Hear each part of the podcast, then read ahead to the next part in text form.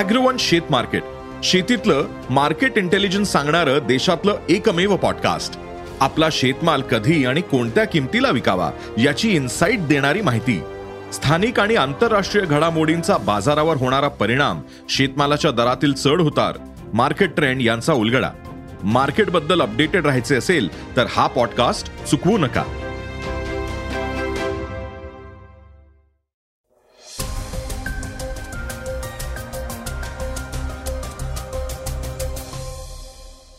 नमस्कार मी गौरी कुबेर. आता आपण ऐकणार आहोत आजचं सकाळचं पॉडकास्ट एन्झायटी ही नेहमीच त्रासदायक ठरताना दिसते. आजकाल खूप लोकांना एन्झायटीचा त्रास होत असतो. याविषयी आजच्या पॉडकास्टमधून आपण जाणून घेणार आहोत. कर संकलन उत्पन्नातून सरकारच्या उत्पन्नात मोठी वाढ झाली आहे याविषयीही अधिक माहिती आपण ऐकणार आहोत. आज चर्चेतील बातमीमध्ये भाजपचे चंद्रशेखर बावनकुळे यांनी केलेलं विधान चर्चेत आलंय ते काय म्हणाले हेही आपण ऐकणार आहोत. चला तर मग सुरुवात करूयात आजच्या पॉडकास्टला सुरुवातीला ऐकूयात कोरोनामुळे झालेल्या स्थलांतरांबाबत एक बातमी. कोरोना अद्यापही संपलेला नाही. त्याच्याशी संबंधित या वर्षात अनेक महत्त्वाच्या घडामोडी दिसून आल्या आहेत. त्यात रशिया आणि युक्रेन युद्ध असो की क्लायमेट चेंज असो. कधी कुठे भूकंप तर कधी नवनवीन आजार पण या सर्वांचा प्रभाव स्थलांतरावर झाल्याचं दिसून आलंय. आंतरराष्ट्रीय स्थलांतर दिवसाच्या निमित्तानं अनेक गोष्टी समोर आल्या आहेत. त्या निमित्तानं आज आपण स्थलांतराविषयी अधिक जाणून घेणार आहोत. स्थलांतराचं कारण काय? त्यामुळे होणारा परिणाम काय? हे माहिती करून घेऊयात. युद्ध असुरक्षा क्लायमेट चेंज बेरोजगारी यासारख्या गंभीर समस्यांमुळे अनेक लोक दुसऱ्या ठिकाणी स्थलांतरित होत आहेत. पण जेव्हा ते दुसऱ्या ठिकाणी पोचतात त्यावेळी त्या जागी असणाऱ्या लोकांना त्यांचा त्रास होऊ लागतो. ते त्यांना सहजासहजी स्वीकारत नाहीत. दोन हजार एकवीसमध्ये जवळपास पाच पूर्णांक नऊ कोटी लोक स्थलांतरित झाले होते. मात्र हे लोक कोण होते? हे समजून घेणंही तितकंच गरजेचं आहे. हे लोक ते होते जे आपला देश सोडून दुसऱ्या देशात स्थलांतरित झाले किंवा बॉर्डर पार करून दुसऱ्या देशाच्या बॉर्डरवर राहायला गेले. कोरोना काळात अनेकांचा रोजगार दगावला. त्यामुळे अनेकांनी स्थलांतर केलं. मोठ्या शहरातून गावाकडे परतले. त्याशिवाय कोरोनाचा धोका संपताच लोक पुन्हा शहराकडे स्थलांतरित होताना आता दिसत आहेत स्थलांतर हे स्थायी आणि अस्थायी असं दोन्हीही असू शकतं. यामागे अनेक कारण आहेत. युद्ध किंवा क्लायमेट चेंज सारखे कारण तर आहेतच. मात्र या व्यतिरिक्त अनेक कारणांनी लोक स्थलांतरित होताना दिसत आहेत श्रोत्यांनो एका वेगळ्याच विषयावरची बातमी आता आपण ऐकणार आहोत. एन्झायटी ही नेहमीच त्रासदायक ठरताना दिसते. आजकाल खूप लोकांना एन्झायटीचा त्रास होत असतो. ओव्हर थिंकिंग अपूर्ण झोप ॲसिडिटी टेन्शन यामुळे एन्झायटीचा त्रास वाढतो. पण एन्झायटी वाढणं हे शरीरासाठी चांगलं नाही. खरं तर मानसिक तणाव आपल्या रोजच्या आयुष्याचा भाग झालाय. हे आता अनेक जण सांगताना दिसतात. प्रत्येकाच्या आयुष्यात कुठे ना कुठे काहीतरी मानसिक त्रास आहेच. आपल्या मानसिक आरोग्यासाठी कित्येक लोक सायकोलॉजिस्टकडे जाऊन ट्रीटमेंट घेत असतात. डिप्रेशन एन्झायटी चिडचिड याचं या लोकांमध्ये प्रमाण देखील वाढलंय. या गोष्टींवर आपण नियंत्रण ठेवू शकलो नसलो तरीही रोजच्या आयुष्यातल्या घटनांना कसं सामोरं जायचं? हे नक्कीच आपल्या हातात असतं. आपल्या बिझी शेड्यूलमधून आपलं मानसिक स्वास्थ्य कसं नियंत्रित ठेवायचं? यासाठी विप्रो कंपनीचे अधिकारी ऋषद प्रेमजी यांनी त्यांची स्ट्रेस बस्टर लिस्ट शेअर केली आहे. या लिस्टमध्ये त्यांनी सहा गोष्टी नमूद केल्या आहेत ज्यानं त्यांचा स्ट्रेस रिलीफ करायला मदत होते. आणि गंमत म्हणजे त्यात त्यांनी म्हटलंय की याची माहिती त्यांनी आपल्या ट्विटर अकाउंटवरून दिली आहे. झोप व्यायाम मसाज तसंच आवडत्या आणि महत्त्वाच्या माणसासोबत वेळ घालवणं. टीव्ही आणि स्वतःला तेवढं सिरियसली न घेणं.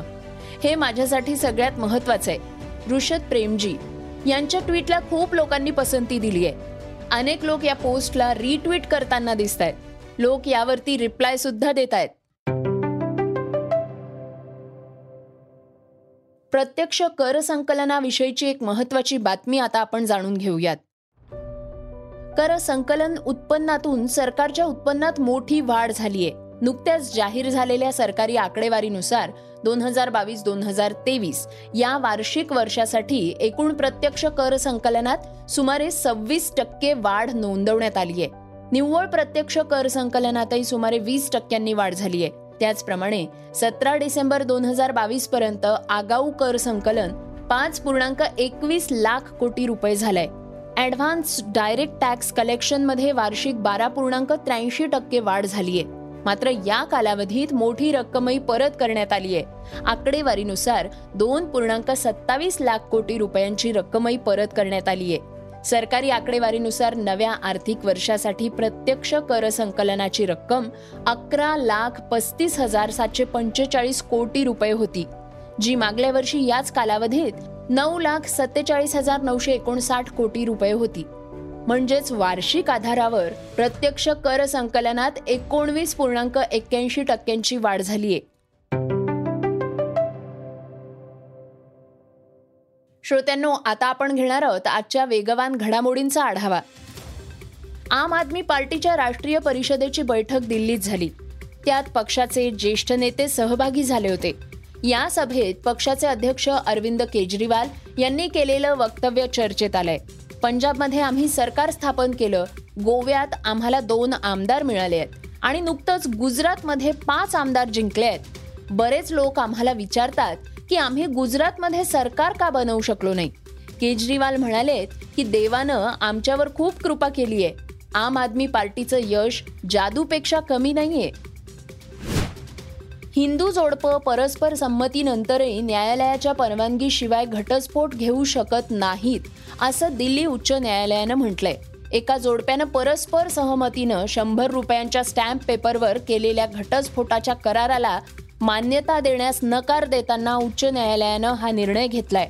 न्यायमूर्ती संजीव सचदेव आणि न्यायमूर्ती रजनीश भटनागर यांच्या खंडपीठानं सांगितलंय की पती पत्नी हे दोघंही हिंदू आहेत. आणि त्यांचं लग्नही हिंदू विधींनी केलं गेलं होतं.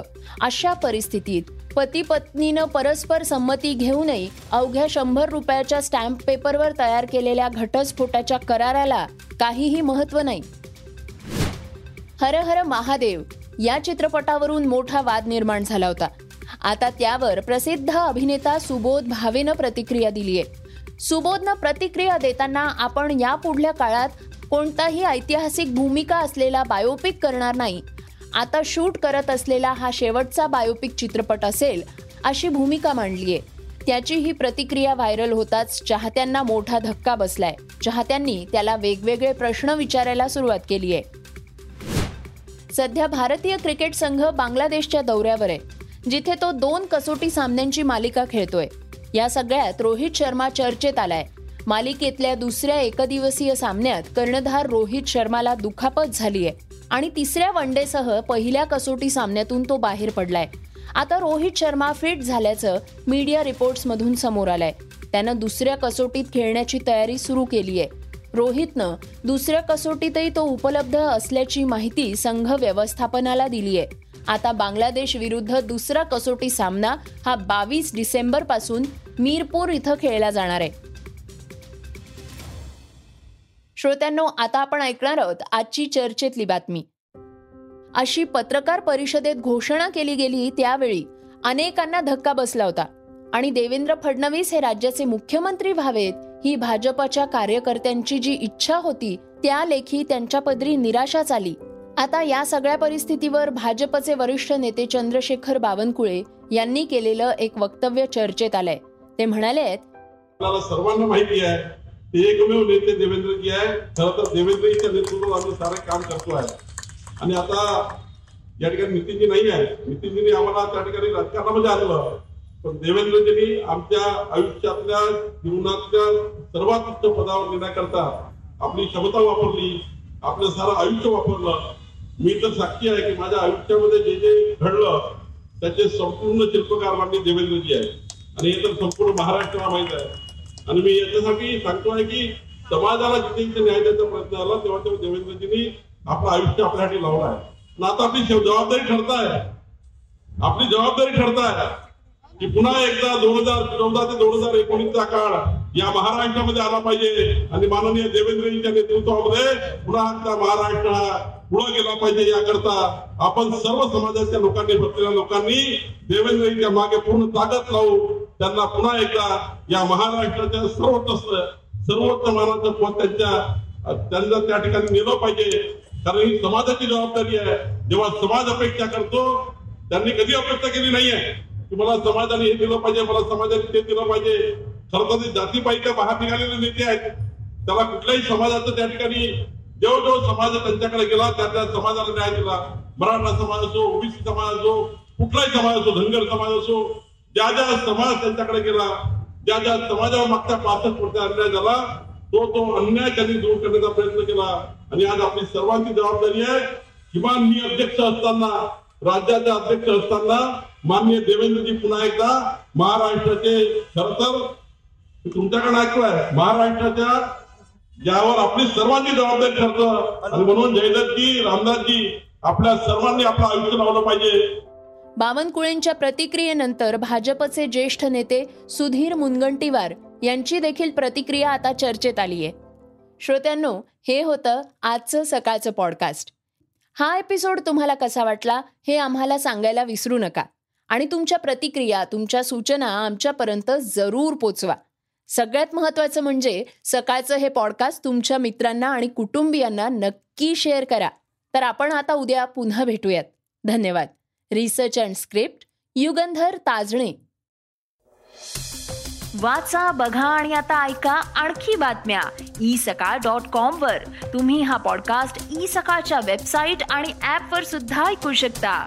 विसरू नका या पॉडकास्टला आपल्या आवडीच्या पॉडकास्ट ऍप वर सबस्क्राईब किंवा फॉलो करायला.